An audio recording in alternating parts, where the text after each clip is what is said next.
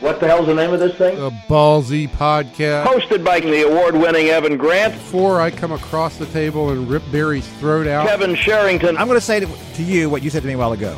Shut up. Barry Horn. I'm going to bring milk and cookies next week. Get ready for the most listened-to sports podcast in Dallas-Fort Worth. I'm Evan Grant, and this is Ballsy. I'm Kevin Sherrington, and in this episode, we'll be talking about the Rangers. And I'm Barry Horn. To hear our other exciting editions, simply subscribe to the Ballsy Podcast on iTunes. You know we're on Facebook and Twitter, too. Just search Ballsy Podcast. That's Ballsy with a Z. So sit back, relax, that's relax with an X, and enjoy another edition of the Rangers Ballsy with a Z podcast. Hello, everybody, and welcome into the Sports Day DFW Dallas Morning News Podcast, Ballsy. I am Kevin Sherrington. I am Barry Horn, and we have a very special guest with us in the studio. Who would that be? Look, everybody, it's Evan Grant. Why have you guys started labeling me a guest? Because you're a ghost. You're a ghost. I'm not a guest. A ghost. And I'm not a ghost. Yeah. I'm a writer. You're a gust. Busy writer. You're a gust of wind. But I'm here to talk about the Rangers. Oh, I love that what he said. I'm a busy writer, as opposed to me and you. We're just slugs. We are a couple of slugs. And also, we're not the Dallas Morning News Sports Department Journalist of the Year, as Evan Grant is. Evan, how many times in a row have you won that now? Three. I love how he tried to give us a little pause there to show. No, it's well-deserved. I've said this many times. Evan's doing a fabulous job in our sports department. He's killing it. He's out there on social media constantly. He doesn't even sleep. He has no life at home. He's just constantly on there all the time, monitoring, reading, tweeting, jousting with readers, cultivating a fan base here. For us, keeping Barry and I employed, a couple of slugs like me and you. We're just riding his coattails. We are riding his coattails. So anyway, Evan, congratulations, sincerely. We appreciate you standing up for us in the sports department. We appreciate you and doing coming down here and actually appearing down with us to our level in the studio.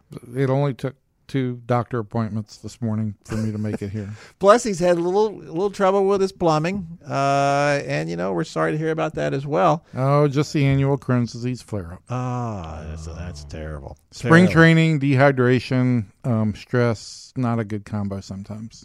Are you working out without drinking anything there? Don't they have stuff for the players? I think it's impossible in Arizona to drink enough water. I really do. It's no matter what you do. I finally come to the conclusion I don't like Arizona for spring training. I don't either.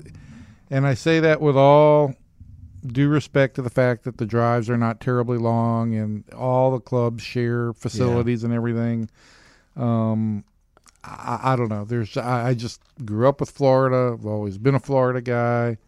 You're never that far from water. Never that far from water. And really, at the end of the day, unless you're the Braves or the Tigers, pretty much you can get to see a sunset or at least a body of water.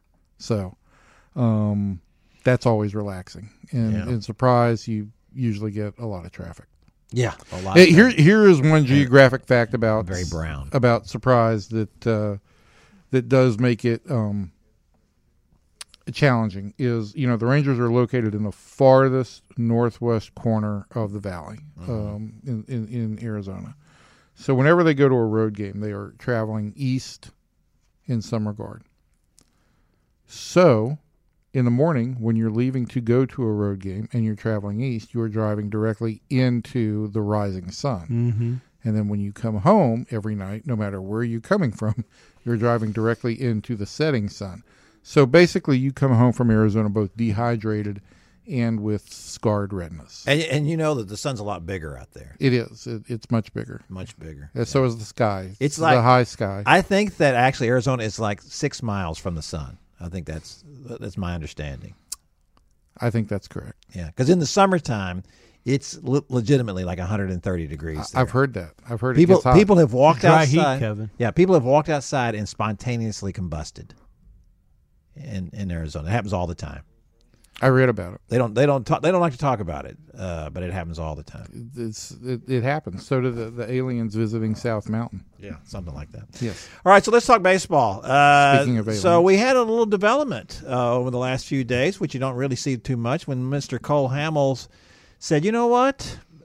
A six-man rotation is not part of baseball, which, of course, it is not part of baseball. It has not been part of baseball ever. People are trying to maybe inject it into baseball, the Rangers in particular.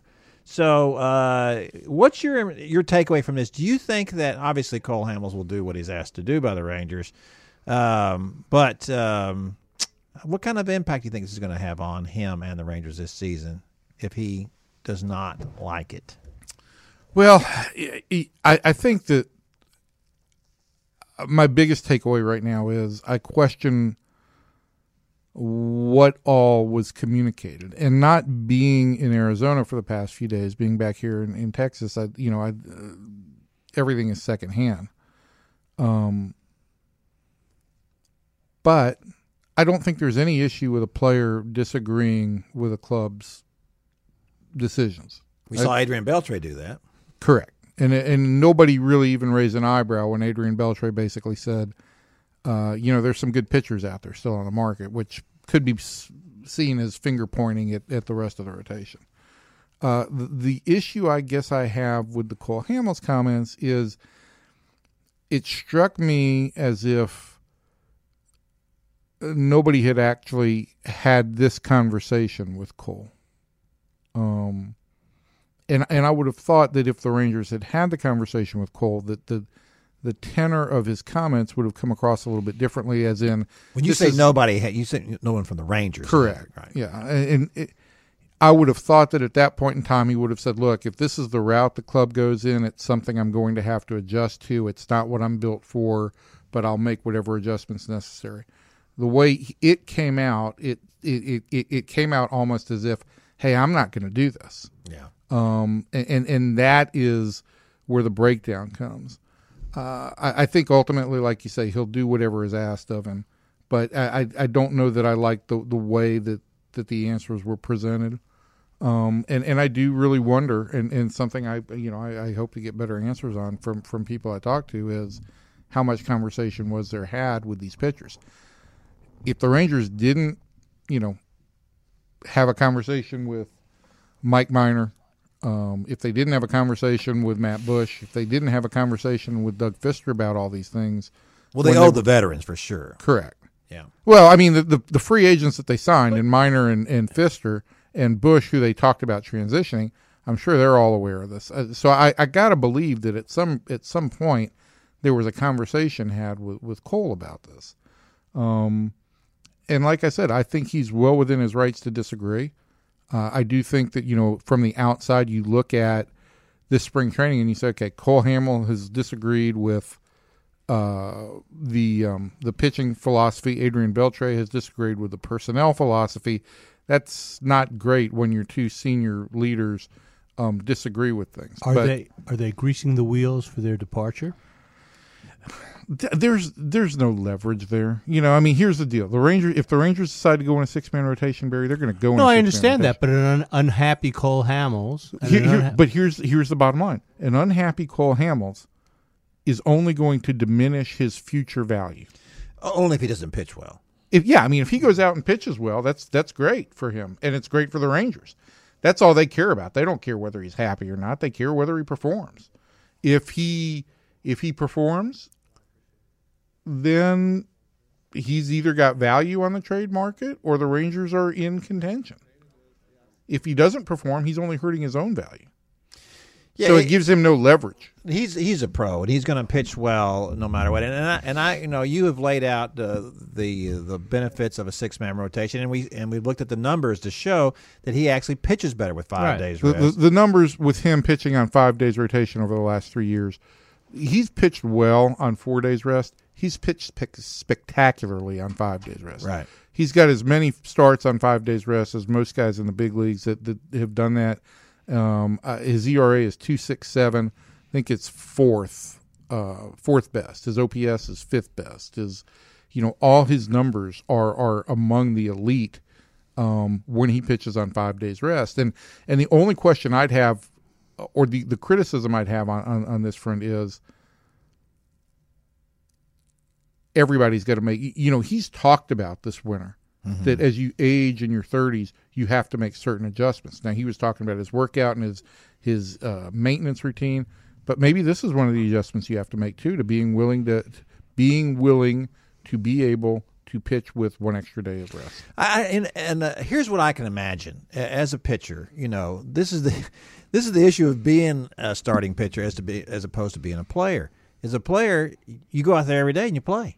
You know, it's fun. You look forward to it. You're excited about getting out there and playing the next day. As a pitcher, you're waiting, right. And you're waiting, and you're waiting. And so, all right, here's my chance. Here's my time. And now you're telling me, no, it's one more day away. Right. And so I'm sure that's the issue going through his mind. I've got my routine set up. This is what I do. And now I'm going to have to adjust all of that. And as a veteran pitcher like himself, a guy who's thrown a lot of innings, and plus this is going to take away a couple of starts. He's going to get probably two fewer starts this season than he normally would have got, which doesn't sound like very much. And I know what other people will argue is that, do you really want to take your best pitcher away, two more starts, and give those starts to somebody else? And I get that, but my point about that too is, if the numbers show me that he is so much better in fewer starts, yeah, I'd rather have more quality starts from him than to have somebody else who may be giving me their best, like Austin Bibens-Dirkks goes out there against Max Scherzer, right. and outduels him and wins that game. You know, I'm not going to get that very often, but I might get a couple of those games. I think if you can do something to enhance your best pitcher's performances, then that's advantageous, because a great Cole Hamels is better than a good Cole Hamels. Yeah, sure. And two number five guys, there's not going to be much separation in those guys. No. Or from this organization, not much separation between 3 and 5. Right. I think that the other part here is, you know, there's some data on Cole Hamels and what he's done. There's some data on Bartolo Colon and what he's done. There's some data on Doug Fister and what he's done. But in all of that, typically the guys pitching, when they've pitched on 5 days rest, that's been the outlier. That's been what's thrown them off their routine. Right. Because they did have that extra day inserted without having a chance to prepare for all that. The regular routine was pitching on 4 days rest, but there's some guys who are more successful on 5 days rest, some guys who are more successful on 4 days rest. There's no real predictor overall. And until you kind of experiment with the whole staff, and I hate to use the word experiment, but I mean, that's basically what you've got to do, until you build a database that says, okay, this is how they performed on 5 days when it is their routine, then and only then can you really say, okay, this, we're comparing apples to apples here. And I think the Rangers, we can define it as a six-man rotation. We can define it as a 5+1. We can define it however we want. I think the Rangers just feel like what they want to do is make sure that all their starters get 5 days rest as often as possible. And in this day and age, I see zero reason in the long term why anybody would fight that, because... No, I can see why people would fight it. People who are used to it, guys that are sinker ball pitchers, there are reasons why people would fight it, the pitchers themselves. Oh. But my point is that eventually this is the way baseball is going. It is so hard to find quality starting pitching. And correct. Everybody's trying to get every inning, I'm going to have my best pitcher out there. And so what is going to happen is that what I believe is that teams are going to have 3 and 4 legitimate starters, and then those guys at the very back end of the rotation are really just glorified relievers. And they're guys who are going to be giving you 3 and 4 innings, 5 innings maybe. Two turns through the lineup. Yeah, 2 times through the lineup, and then we're going to turn it over to the bullpen now. And I think that's what you're going to end up having. And I think with the Rangers, this makes perfect sense for them to do that. They don't have that kind of starting pitching, quality starting pitching. Look, if you want to get the most out of Matt Bush and Mike Minor as starters, you've got to monitor their innings, right? So you've got to keep them to 100, 125 innings max this year. That means a lot of 5-inning starts, a lot of maybe less than 5-inning starts for those guys. That's 2 guys in your rotation. Martin Perez, you know, he's only going to be 27 this year, or 28 in April, I believe. but he's never reached 200 innings. You know, he's never pitched 200 innings. And guys now who pitch 200 innings, what do they do in the postseason? You know, they get to the postseason. Are they shot? What we're seeing is that guys' sweet spot, so to speak, is in the 175 to 190 range. And yes, there are some outliers. Yes, there's a Clayton Kershaw. Yes, you know, there's a Chris Sale. Although Clayton has struggled in the postseason as well. But he pitched well last year. He did. You know? I just think that I think that when you're the Rangers and you're in a position where you're having to take some guys like Doug Fister, who did not have a job at the start of last year, Matt Moore, who had the worst ERA in baseball last year, you've got to take some to say, okay, if we're going to maximize who these guys are, we've got to put some new wrinkles in. And with these guys, I think the idea is we want you to be as fresh as possible every time out. Barry, you want to say something about that? I agree with Evan. Look, they've got to take of what was handed to them, and they got to make chicken soup out of it. Correct. And so if this is the best way to go about it, then absolutely that's the way to go. And I honestly don't think that anybody has a definitive answer if this is the best way to go about it, but I think if there was ever a year to try it. Yeah, they know what way not to go. Correct. The history and the numbers and they have data and whatever, they know what way not to go. Correct. So they have to find a new way to go. You know, and it just occurred to me that this is one of the reasons why they did not go out and get a Lance Lynn or they were going to get Jake Arrieta, is that those guys would have fought this too.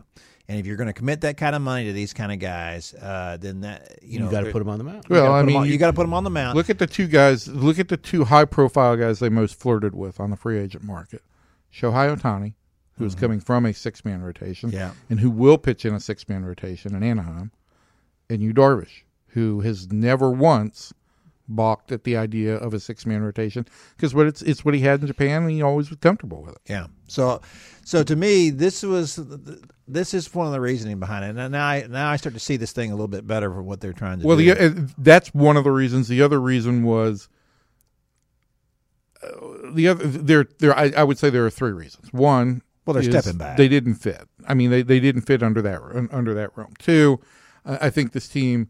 You look at John Daniels' history and he has not paid big money, long-term deals for pitching. Darvish is the one exception of over 4 years. Right. And I think the third thing is Lynn, Cobb, Arrieta all came with draft pick compensation. Yeah. And for a club that is those draft picks are more and more. All the guys who were draft pick compensation pitchers, none of them have been signed. Arrieta, Cobb, Lynn, none of those guys have been signed. Because teams really value that dollar slot value that they have now. Go ahead. Well, you've been a big advocate of there wouldn't be difference makers, enough of a difference makers to matter anyway. On paper, I think if you said you had $21 million to spend and you could spend it on Yu Darvish or you could spend it on four pitchers, your chances of having more success with two or even three of those guys being successful, one guy's probably not going to be. But you have you're trying to spread that out. If you have Yu Darvish and Cole Hamels, that's a great 1-2 combination. Then what do you have after? Who's pitching after that? I've made this point that 4 years from now, you're not going to have one of those either. So that's why I wouldn't have had a problem with them re-signing them. But I think what they've decided is that this is what they want to do. And they want to try this, and they want to see how it works, and they want to be at the forefront of something here. And we want to see how far we can take this, and this would certainly, you know, maximize our return. You know, once we really establish this, that now we only had to find, one or two top pitchers. We don't have to find, five top pitchers. So I think that this is, part of what they want to do. I get it. We'll see how it works. And I think that that Cole Hamels will do whatever he has to do. And he's not going to like it, but he'll do whatever he has to do. I think by the end of the season, he could end up playing for somebody else anyway. If the season doesn't go well, I think, look, if the season doesn't go well, then, yeah, I think Cole Hamels is going to be on the trade market at the July 31st deadline. If the season does go well better than expected, now you've got a guy who hasn't really maxed his arm out at the All-Star break. If you want to say, okay, this is the guy that we need to pull back on and we can condense the rotation, and then he's pitching every fifth day, then all of a sudden maybe he only ends up missing one or no starts total. This all is a bunch of, hot air that we're blowing out here, and he's in the middle of the race. And if the Rangers get to the postseason, here's a guy who might be a little bit stronger. What is your definition of the season going well?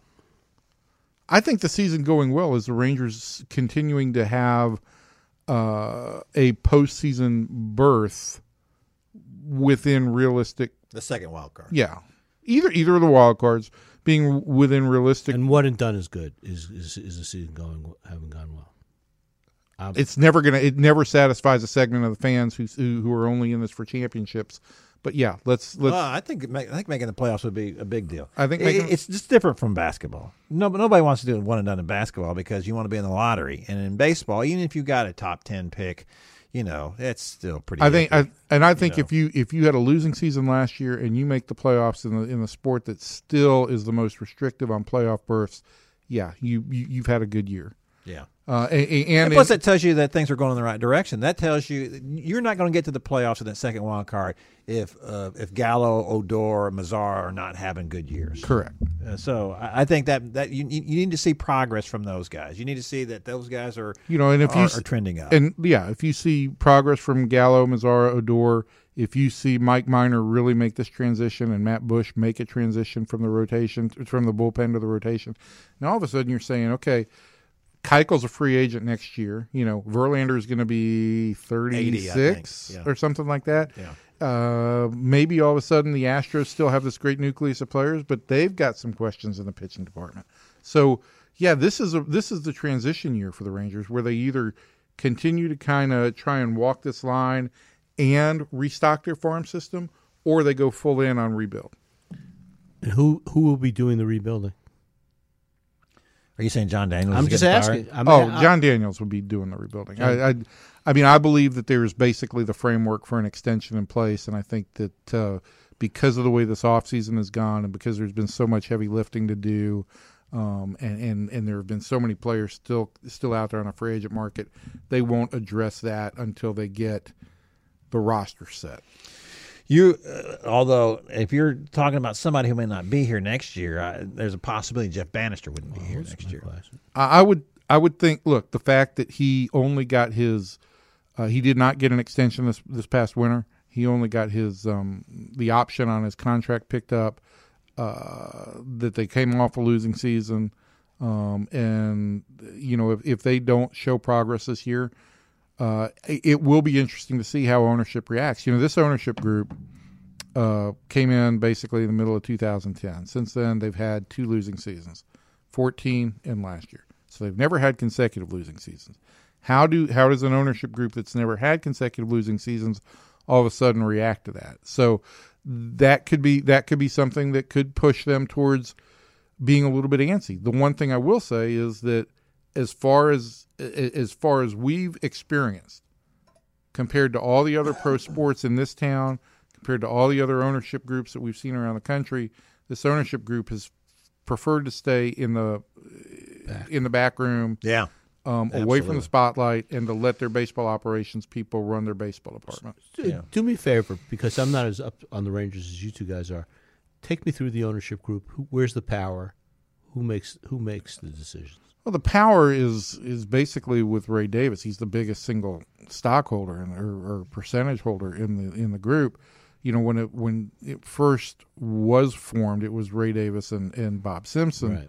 Right. Since then, Neil Leibman, who was the third part of this piece, has bought a little bit more of a percentage. I think he and Bob are basically equals now behind Ray. And you do see a lot more of Neil Leibman than you do of Bob Simpson these days. Yeah, he's playing ping pong with the players in the clubhouse. So he's a lot more high profile than Davis or Simpson, a lot. He's... From the standpoint of just being around. Yeah, I mean, I think, like you said, you see him when he and Ray are both around, he's more visible in the clubhouse than Ray is. But you usually don't see the two of them. You don't see Ray at an event without Neil, and Neil at an event without Ray.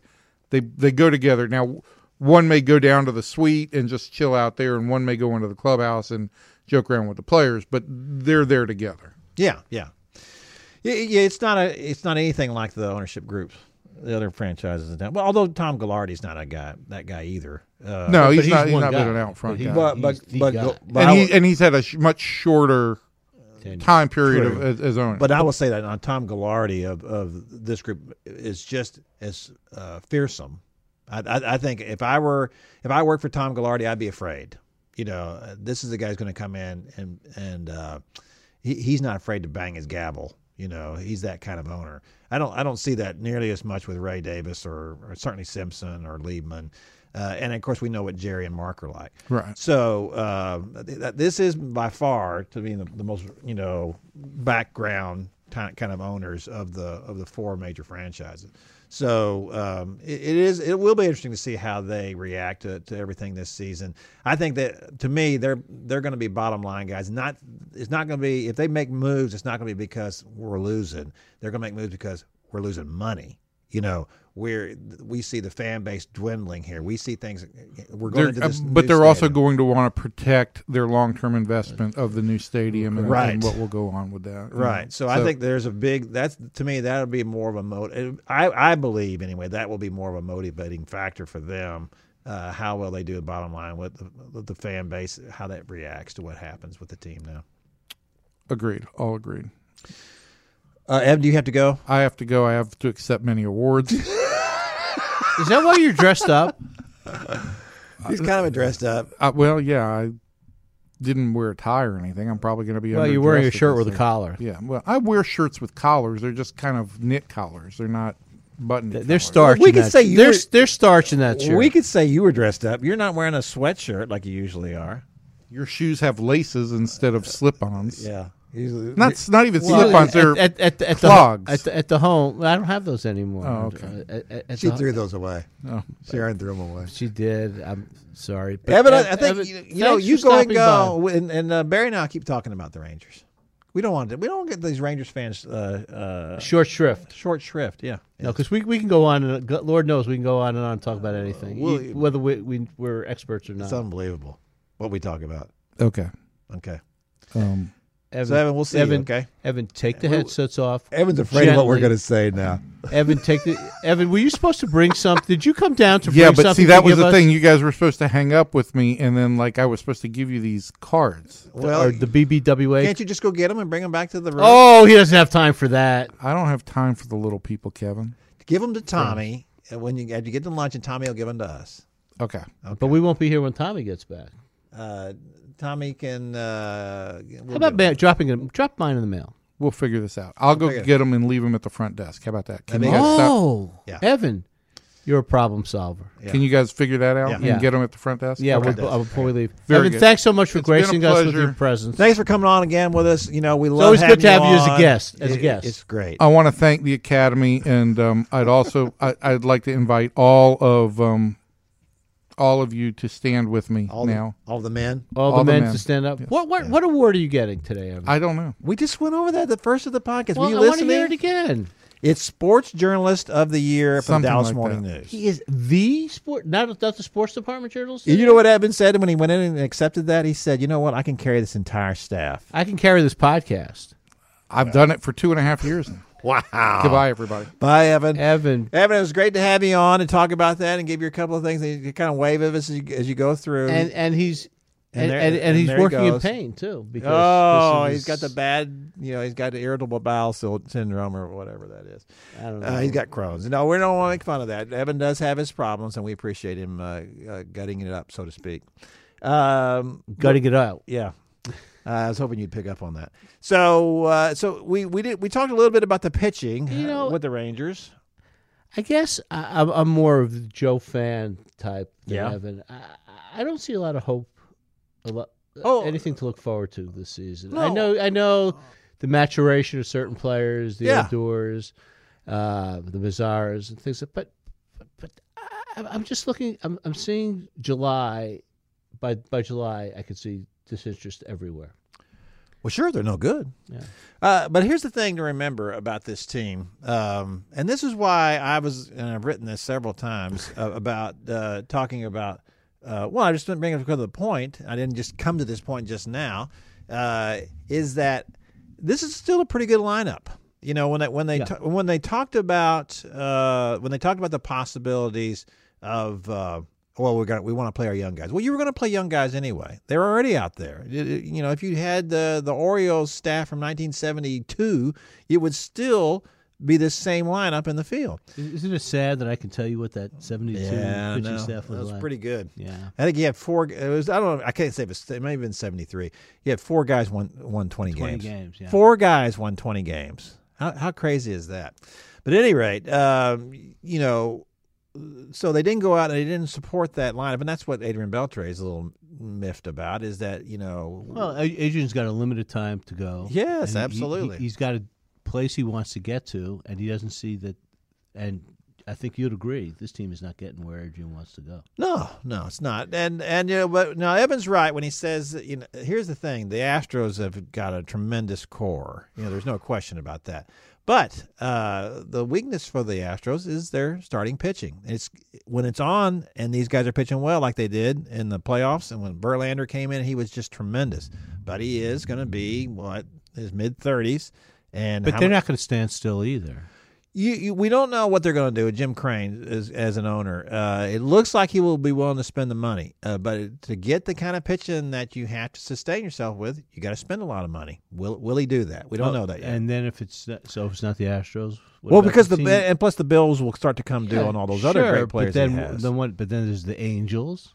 Of course. Well, that's just sports, you know. Yeah. Everybody gets better, or everybody could get better. There's no question about it. You know, I'm not saying that the Rangers are going back to the World Series anytime soon. You know, just like sports, you roll the dice and you take your chances.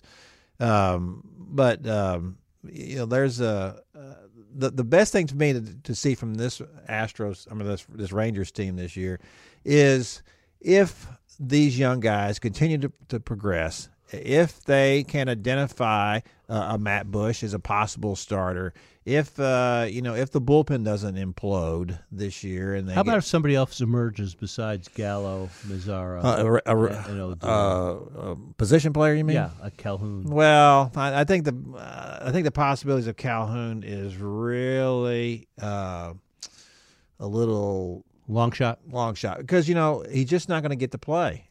I don't get it. Well, I kind of get it from listen. He's a little bit of an odd player, you know. The guy he's going to struggle in the field, really struggle. I understand. He's going to, you know, we saw that the other day. You know, when I tell him he came in and he dove for a ball and he missed it. Should have just kept the ball in front of him, take the single. Instead, you gave up a double and a run scored. Here's what I tell him: don't be diving for balls out there. We want you to go find the ball. Go get it. Get in front of it. Stop it. Get it back to the infield. It's just like what they used to tell me when I played little league baseball. But they did. And that's the same thing you'd tell. Delino DeShields playing center field. You're not going to throw anybody out the plate. Just hit the cutoff man. Right. When you come up with the ball, I want you looking for the cutoff man. That's what I want. You know, and I think once you can get past that, whereas you're going to give up certain things, but we certainly can't have you giving up extra bases. You know, just stop the ball, and that's enough. If it can get him to do that and take the right routes and catch the balls he can catch, then it'll be okay. But the problem is that in baseball, what you're seeing is in teams like the Astros in particular is that they've already got this world-class defensive outfield. The Red Sox have this world-class defensive outfield, and they're very good offensively too. And so they're two-way players, and that's the way baseball is going. The Rangers are going the opposite direction. They have guys that even when you take Chu out of the mix, who's bad enough, Mazara's not great. Mazara's just okay. So the Rangers overvaluing Mazara? No. Those ultimate zone ratings things, those UZRs that you see on these guys, he doesn't have great range. No, I think Mazara's going to be a great hitter. I think Mazara needs to, you know, the more difficult outfield. But is he a great player then? He's good enough out as an outfielder. Okay. I think here's the thing that Mazara is going to give you is that he's going to be. I think Mazara is going to be a tremendous hitter. I think Mazara is going to be the kind of guy who could hit .300 who's going to hit 25 home runs, 30 home runs. I think that's the kind of guy. He's going to drive in 120 runs. I think he's going to be of all those guys, he's going to be the best hitter. You know, there's really never been any question about that he would be the best hitter of Gallo, Mazara, Odor. You know, he won't have as much power as those guys, but he's going to be a better hitter, a more productive hitter. So I think if they, you know, it's going to be hard for them to get somebody else. They're going to have to look for the upside in the pitchers, and frankly, that's what they got to get. But do you see any hope in sight? I mean. All the guys that are there? Yeah. Well, I know you could talk about Bush as a starter. Well, long term, even Bush is, what, 30 years old, 31? You know, there's not much mileage on his arm, obviously, and so I don't know how you look at him and look what he could possibly be. Certainly, he should be a guy who should be pitching for you for the next 4 or 5 years and be effective in that role, whatever it is, you would hope. So, you know, what they got to find out is Keone Kelas going to be the closer? You know, is that a role he could fill pretty soon? That's what they would hope anyway. So, I will say this: I expect their bullpen to be much better this year. It would have to be. Well, it was terrible last year. You know, but the thing is that now they got Diekman coming back and he's healthy. I think the amazing thing that people have been talking about is that he has gained 40 pounds, and it's not like he got fat. This was a guy who had. He was scarecrow. I saw him in the clubhouse many times. He was like a scarecrow. Yeah, and now, so you would have to think that he's a lot stronger now. He's probably going to throw a little harder and be much more effective than he was already, and he was pretty effective before. So he'll be healthy and ready for the entire season, which they didn't have last year. Now you've taken Bush out of the mix, which is, you know, not good, but Keone Kelas should be healthy. You would hope so. He was not healthy most of last year. You know, Tony Barnett will be back. You know, he didn't have a great year, but they've made some additions and they've got these guys, and I think the bullpen will be better. Now, can they lock it down at the end of the game? I don't know. We still don't know that. We don't know if they've got a guy who can do that. So we'll see. I think this 6-man rotation thing is intriguing. I think it'll be interesting to see how that pans out. They're not doing it because they want to do it. They're doing that. It's a necessity almost. But they're an organization that was. They were talking about this last year. They were talking about this before. You know, early in the year. No, listen. If you had 4 great starters, why would you want to do it? Right. But I think what they're saying is they're realizing is that, yeah, they're doing this out of necessity because they can't do it. But I'm telling you, this is where baseball is going. Eventually, it's just like everything else. We have shortened and shortened and shortened the roles for pitchers, especially starters. You know what it was like when we were growing up. If a guy threw, you had to throw at least 7 innings as a starter. Oh, when we were growing up, Lefty Gomez, Lefty Grove did that all the time. That was before my time. Oh, not before mine. Yeah. Anyway, yeah. Those guys threw to throw 300 innings was the big thing back then. Yeah. That guys were throwing. It was not unusual for a guy to have 25, 26 complete games. Absolutely. In a year, complete games. It's ridiculous. You can't even get guys to start that many games anymore, without much less to finish them. So it's just a natural course of events that this is what they're going to do, and I think, to me, it'll be interesting to see how that works. I will be interested to see if they can do that. So if they can do that, and if they can, you know, if they're 20 games out at the All-Star break, well, then yeah, it'll be miserable. If they're, you know, 800? If they're around 500, yeah. that would be. Yeah, if they're 500, yeah, absolutely. I think so. With this team and with this starting pitching, I'll say that that 500 would be good. You know, last year, for all the calamity of last year, they were in the running for the second wild card going into like the last 15 games of the season. Mm-hmm. So that was pretty good. And that was with the road. They were in the running, but were they in the? I know. Yeah, they were close. They were within a couple of games of it. 2 games was within the running, Barry. I never got a sense, and I was out there quite a bit at the end of last year season. I never got the feeling that this was. What does that feeling feel like?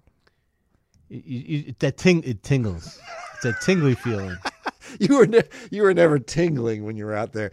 No, I didn't really think they were going to make it either. But it was, you know, you can't argue with the fact when the team is, if you're within a couple of games of it with 15 games ago, or whatever it was, you know, then that's not awful. Mm-hmm. You know, the problem was that everybody looks at the Astros and they say, oh, look how far in front the Astros. And I know that's what you were thinking. Look how far the Astros are in front. It doesn't make any difference. And it does make a difference. Yeah, you're right. Yes, you know me too well. Yeah, last year's the Astros were phenomenal, and they won the World Series. You know, they deserved to win it. They did a great job, and maybe they'll do the same thing this year. And maybe the Angels will be a little better.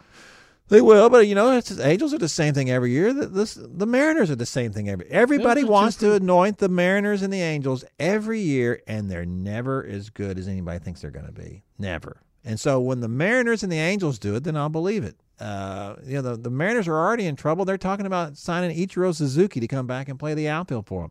How would you feel about that? That would be a disaster. You know, so unmitigated. He's 44. Unmitigated disaster. I don't know about that. He's 44 years old. But the Mariners and the Angels have the same problem that the Rangers do. They don't have enough pitching. And so, as Evan said, that's why the Angels are also considering the 6-man rotation. So I think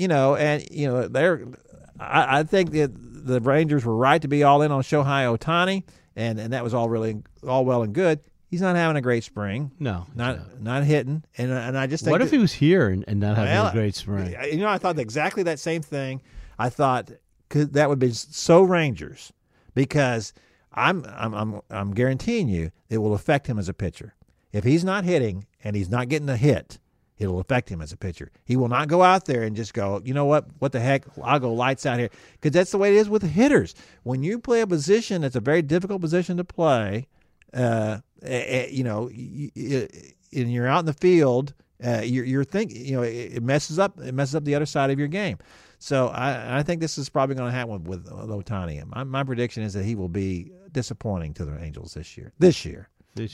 Maybe not going forward. So it's a good thing the Rangers didn't sign him.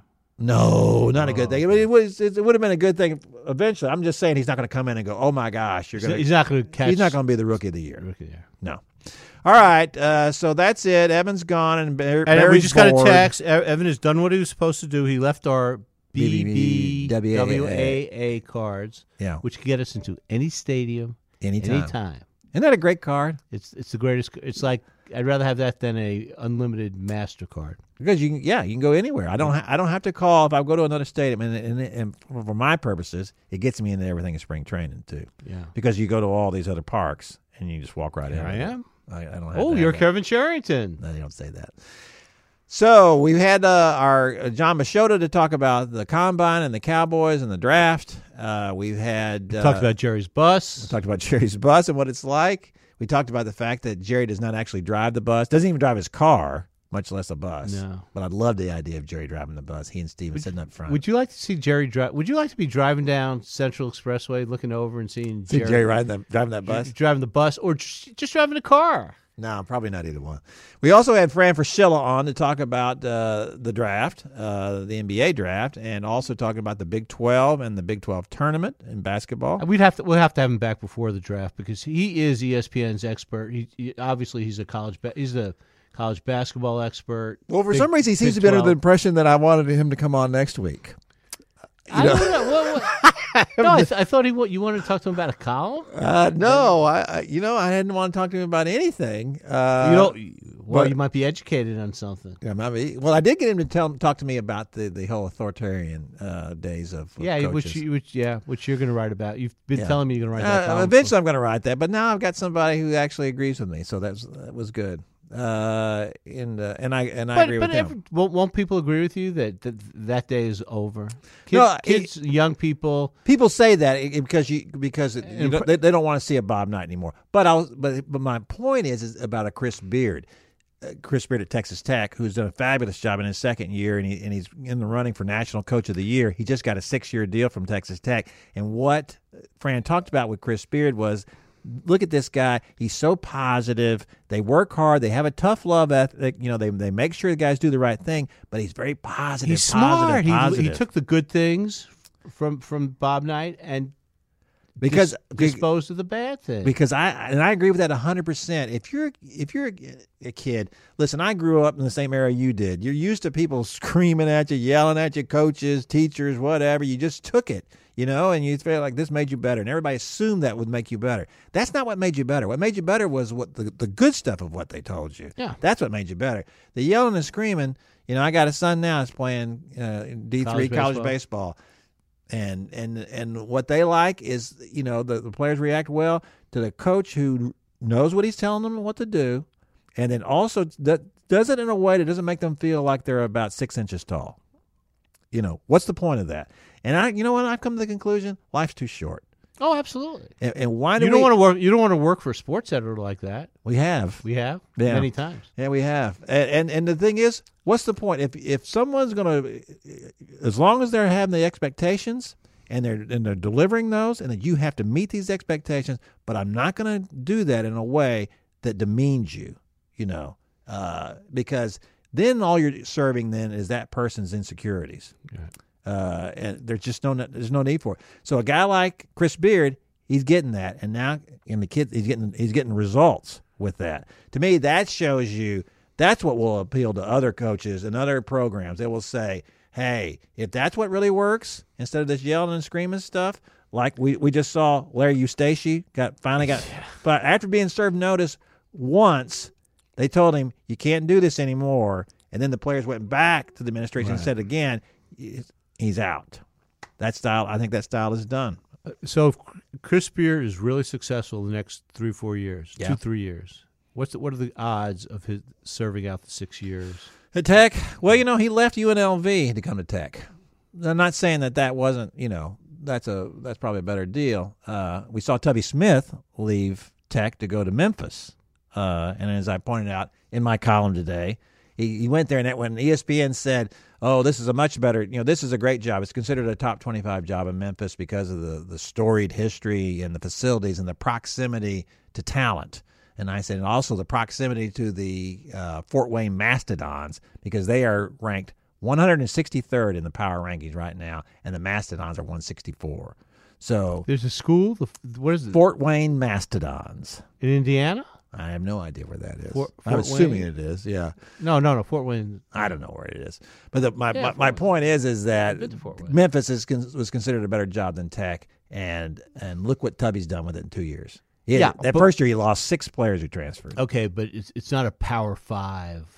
No, it's not. No. But it's a big. You know, it's been a big. You know Memphis. I know Memphis. Back when they were Memphis State, you know they've had good players, and Memphis, that Memphis area has a lot of good talent. And John Calipari won there. Yes, he did. And then the titles all went away. Yes. Well, and then, you know, they lost Josh Pastner, and so that was a big loss for them.